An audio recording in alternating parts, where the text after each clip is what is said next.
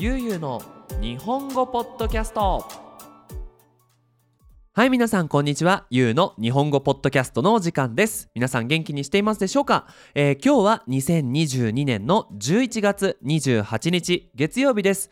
またね1週間始まりましたね、えー、先週の週末どう過ごしましたでしょうか？あの僕の方はですね、えー、ゆうゆう日本語、えー、スペイン語で日本語を教えるプロジェクトのオンラインクラスの学生とポサーダっていうね、えー、なんだろうなメキシコ版忘年会になるのかな？あのクリスマスパーティーといいますか忘年会といいますか。まあとにかくねパーティーをやりました。うん。すごく楽しかったですよ。僕のねクラスは基本的にオンラインクラスなのでまあ直接は会わないんですけど今回はわざわざ僕たちが住んでるメキシコのねグアダラハラまで学生さんだったりとか、えー、インスタグラムのフォロワーさんたちが集まってねなんだろうなオフ会に近いのかな？はい。実際に会ってねゲームをしたり美味しいご飯を食べたりビールを飲んだりしましたけども。まあやっぱり嬉しいもんですね。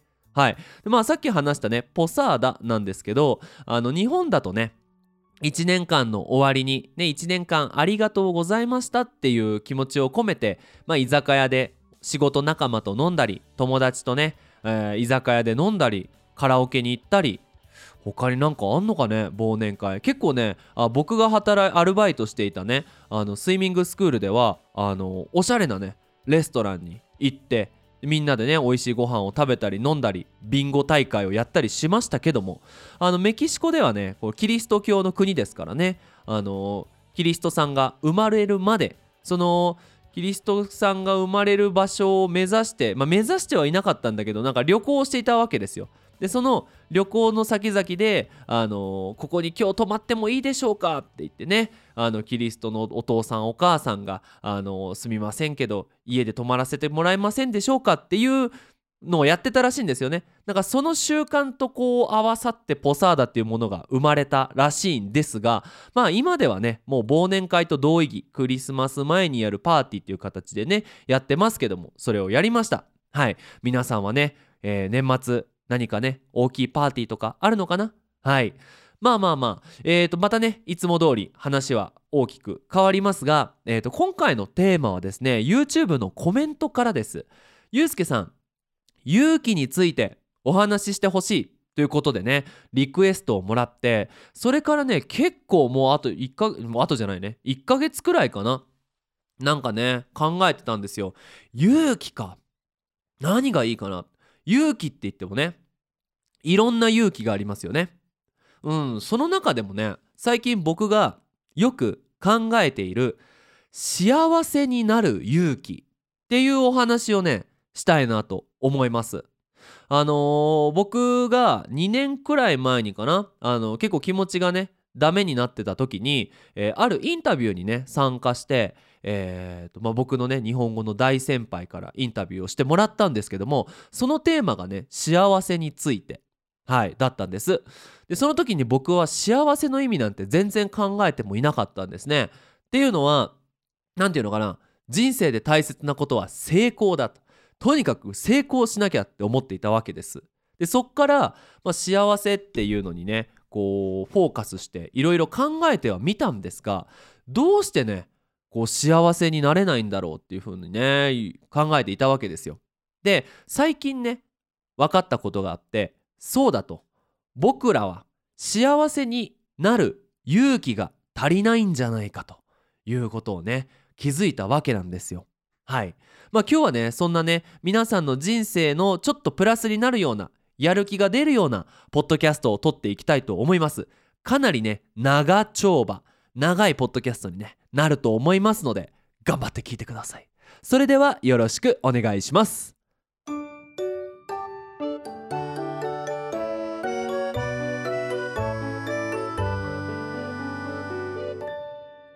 の日本語ポッドキャストはいということでねまあこのポッドキャストを撮ろうと思ったきっかけの一つがですねある、まあ、僕のねメキシコにいるお友達がうち、まあ、に来てね、まあ、人生が大変だというお話をしてたわけなんですよ。うん、でまあその人は引っ越してねすげえ頑張ってると。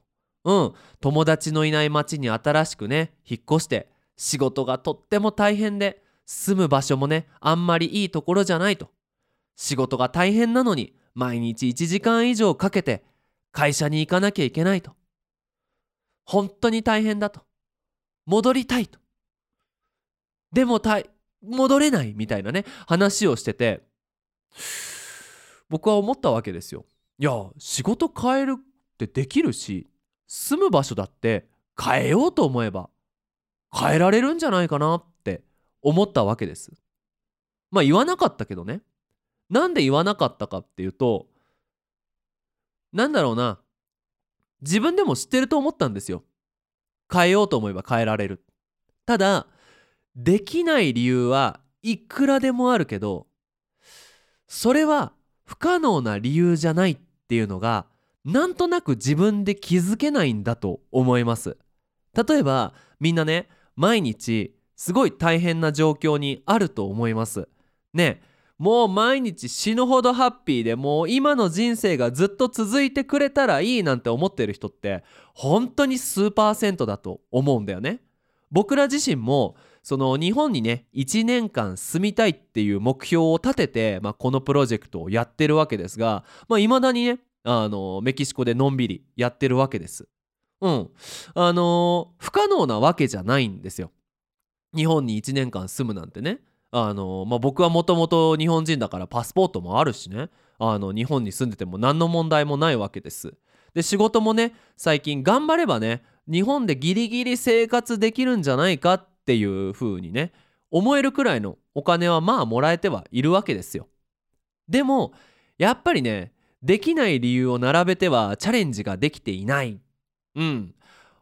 猫のことが大変だとかまあと言ってもお金が大変だとかまあなんでねそのね引っ越しして生活が大変になっちゃってね今の私たちの住んでる町に戻れない人だったり僕らであったりがそのできない理由がいっぱいあると思っちゃってチャレンジできないかっていうと結局ね頑張ったり変わったりよく生きるのがめんどくさいんですよね。ああめんどくさいんだ。つまりさ体にいいものみんな知ってるじゃん。ねえ野菜を食べた方がいいフルーツを食べた方がいい揚げ物ねファストフードをあんまり食べない方がいいお菓子を食べない方がいい甘いものはちょっと食べた方がいいし1日に3回ご飯を食べた方がいいそんなことは誰でも知ってるけどできないんだよね。よっぽど頑張らないとできないんですよ。でそれがめんどくさいから食べちゃうんですよね。つまり幸せになる勇気っていうのはよく生きるためにやらなきゃいけないことをやる勇気。まあ僕は別の言葉ですね。覚悟ってこう自分の心で決めることがねできないんじゃないかなって思うんですよ。はい。ね。でもう一つ考えなきゃいけないのが例えば彼女はねあの頑張っているわけですよ。そのお友達はね。で一番私たち幸せになる勇気幸せを邪魔しているのは頑張るっていう言葉なんじゃないかなって思うんですよ。ね。え皆さん日本語を勉強してからよく頑張るって言葉使いません？あれ便利ですよね。頑張ってとか頑張りますとかやっぱね言葉って文化だから、まあ、日本人の文化をよく表している言葉なんじゃないかなって思います。頑張るってさその努力するとはちょっと違うじゃん。でもわかんないあのスペイン語にね「頑張る」を翻訳する時はなんか元気いっぱいになるか努力をするっていう言葉にしか変えな、ね、なんだろう、その言葉に変えなきゃいけないんですよ。でもさ、日本語勉強したみんなだから、頑張るっていう意味ってわかるよね。たくさん何かをする。辛くても我慢する。つまり、頑張るっていうのは、自分をね傷つけちゃうんですよ。うん。まあそこら辺をねまあテーマに分けて話していければなと思います。はい。どうして私たちは幸せになる勇気を持てないのか。はい。さあ一つ目なんですが今を変える勇気が持てない。はい。まあね例えば僕たちは考え方があるし人間関係があるしルーティーンがあるわけだよね。うん。例えばルーティーンだったら何かな？朝起きて働いて帰って寝てとかね朝起きて大学に行って勉強してバイトして寝てとかね、まあ、そういうルーティーンを大きく変えることってもういろんなね生活のものをさよならしなきゃいけないしいろんな生活のことをようこそ、ね、自分の中に取り入れなきゃいけないわけですよね。それってなかなか難しい。なんでかっていうと友人関係友達関係があるから。例えばさなんだろうな毎週1週間に1回友達と居酒屋で飲むルーティンがある人がいや僕は幸せになるためによく生きたいとねもっといい人生を歩みたいからその1週間に1回の飲み会にこれからは参加しないでその時間でジムに行きますとかその時間にお金をもうちょっと貯金するためにアルバイトをしますってなったら友達は「えなんだよ置いてくなよ俺らを1週間に1回飲めたらいいじゃん」ってなるわけだよね。うんそうなんだよ。結局自分一人だけで生きていけば別に何か変えようと思えば変えられるんだけどね恋人がいたり友達がいたりクラスメートがいたりするとその自分が何かを変えるとその友達にとってその変えたものに関してはプレッシャーになるわけですよね。例えばですけどね。あのー、例えばだよ。僕が急に逆にしよう。ニディアさんが急にルーティンを変えてすごいダイエット。ねあの体にいいご飯を食べて毎日運動するようになったら僕はプレッシャーを感じるわけですよね。おいなんだ俺もなんか体にいいもん食べなきゃいけないみたいじゃんみたいにね。そしたら僕はニディアさんに言うわけですよ。いやいいじゃないかと一緒にビール飲もうよ。ね運動もさもうちょっと休んでもいいんじゃない？っていう風に言っちゃうわけなんですね。まあ、そうなるとニディアさんはルーティンが変えたくても変えられない。これはルーティンだけじゃなくて考え方も同じなんだよね。うん。まあ、つまり、まあ、僕はねお仕事をしていてなんかとにかく働いてお金をもらってればいいなって思ったけどゆうゆうさんのポッドキャストを聞いていや違うとお仕事っていうのは誰かのために誰かを手伝うためにやることだと考え方変えようそしたらきっと仕事の考え方も変える変わるし人生が良くなるかもしれない。でもなかなかね一人で働いている人っていないと思うんですよ。なのでその働考え方が変われば働き方が変わる。働き方が変わると周りの人が「え？なんか雰囲気違くない？何そんなに頑張っちゃって？みたいになるわけですよね。それが怖いんですよ。周りの人もねポッドキャストを聞いている皆さんが大きく変わることが怖いし皆さんは変わることが怖いんじゃなくて変わったら周りからどう見られるかが怖いんだと思うんですよ。うん。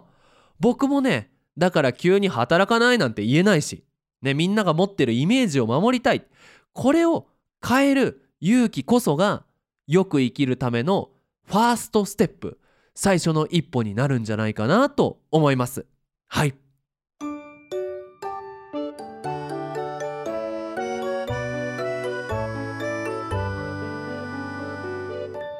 ゆうゆうの日本語ポッドキャスト2つ目ですが悪者がいなくなる勇気です。はい。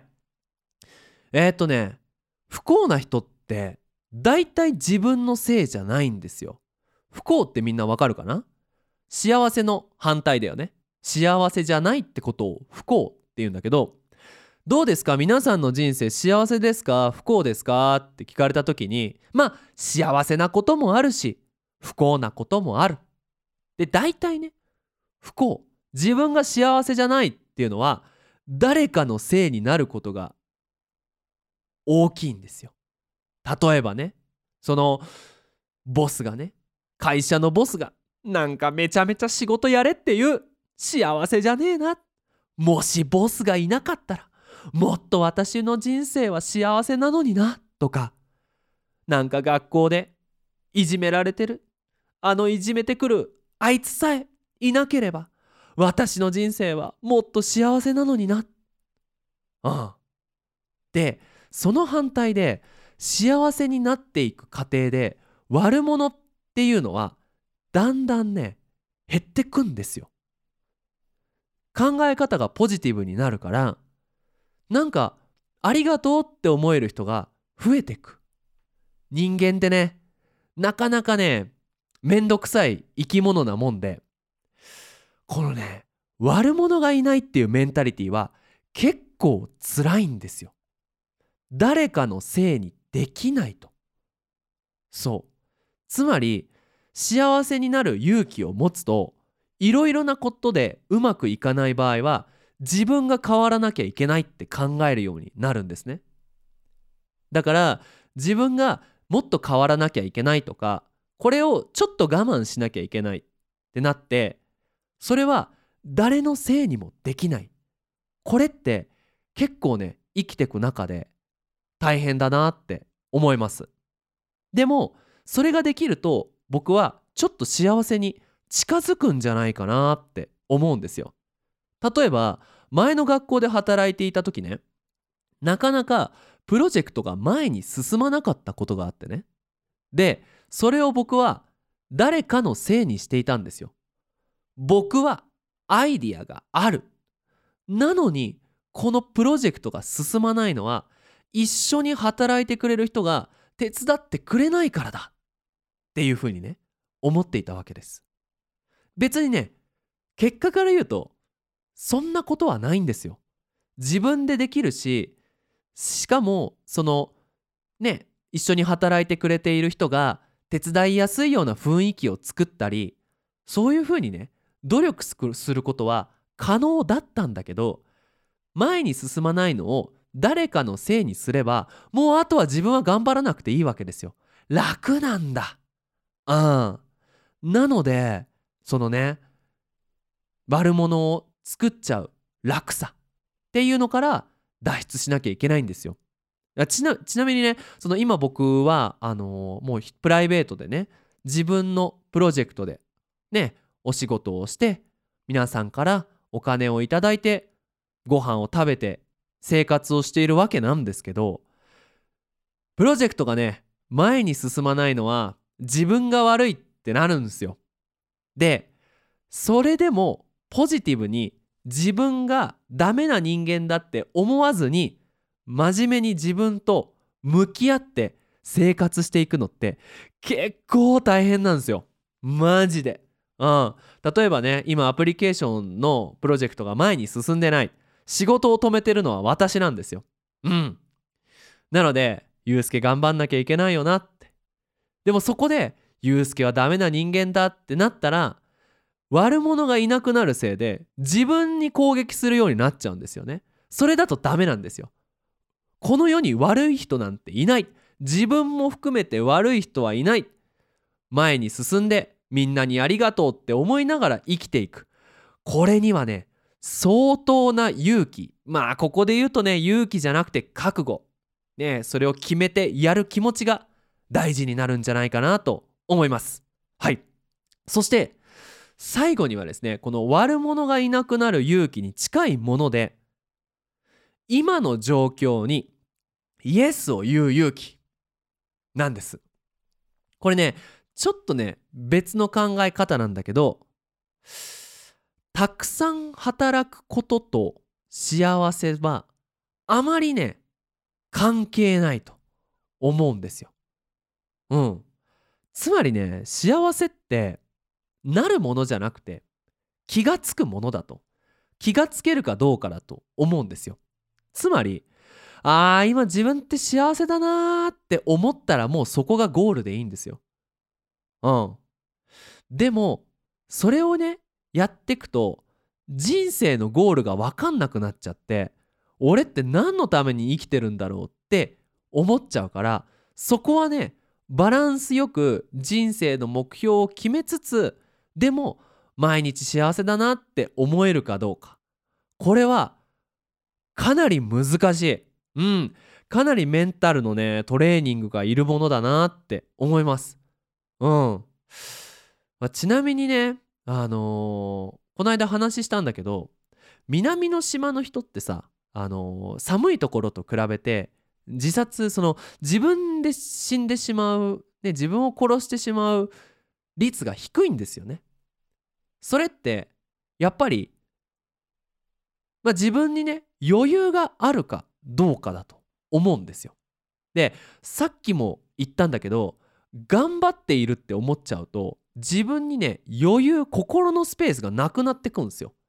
でそうするとああダメだあいつのせいだとか自分はダメな人間だって思うようになるからあのねなかなか幸せになっていかないんですね。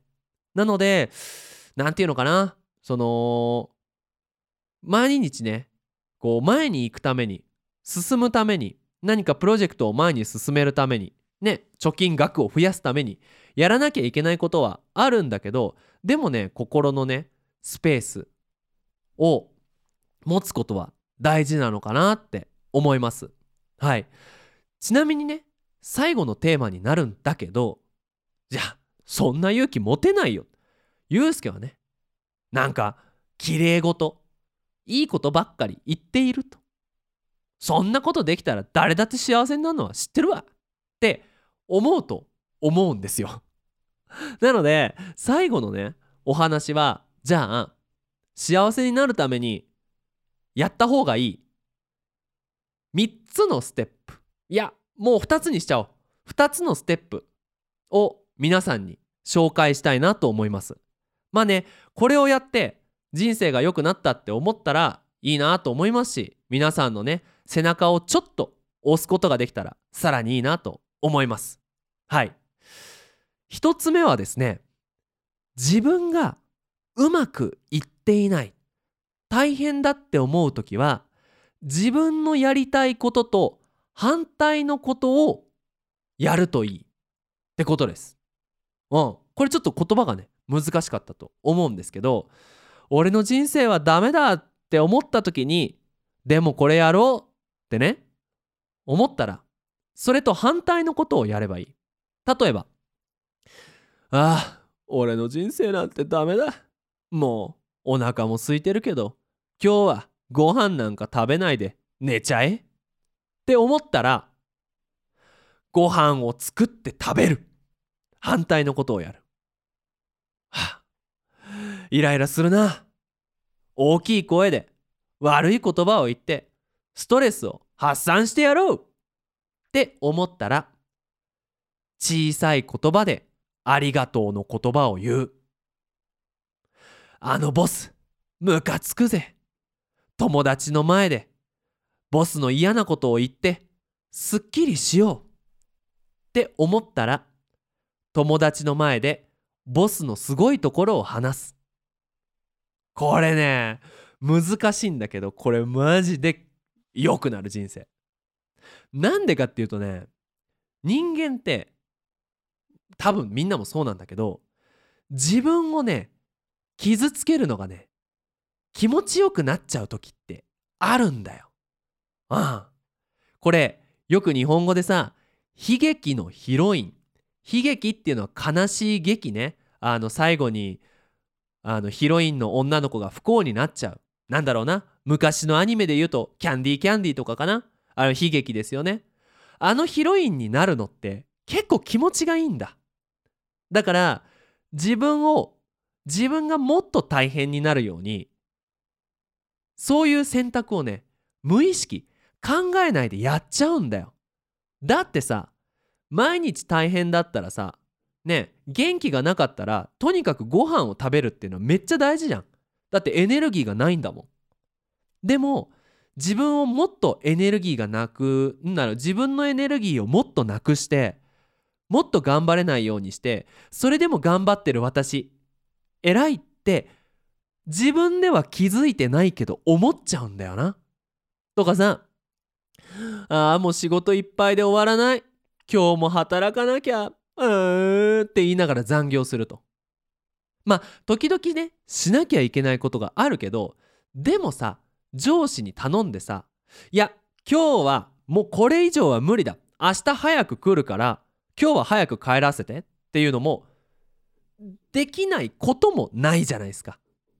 そうやって自分がマイナス思考ねマイナスマイナスにことを考えている時であればあるほど自分のやろうって思った反対のことをしてみてください。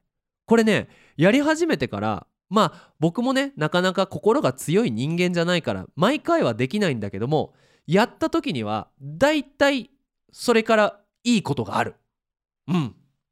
そう。特にね友達の悪口とか言っちゃおうって思う人はね一回考えてみて。マジで。本当に良くなるから。はい。そして2つ目はもう本当にね幸せじゃないなと思った時にはまずさっきも言ったんだけどあったかいご飯を食べて暖かい服装でできればお風呂に入って体をきれいにして寝る。ああ。なんかさ俺もそうなんだけど疲れててさなんかうまくいってない時って何にも食べないで汚い体のまんまで寝ちゃったりするじゃん。それって自分をめちゃめちゃ傷つけてんのよ。だってそうじゃん。汚い自分でいること。いいわけがないじゃん。ね。え自分にありがとうって自分を思いっきり可愛がってあげる。ゆうすけ今日もいっぱい働いてくれてありがとう。体きれいにしてご飯をあったかいご飯で心があったかくなって体もあったかくなって寝ようぜって。できないんだよな。うん。だからさっきも言ったね。反対のことをやるのとあったかいご飯食べて体きれいにしてね暖かい服装で寝てあげる。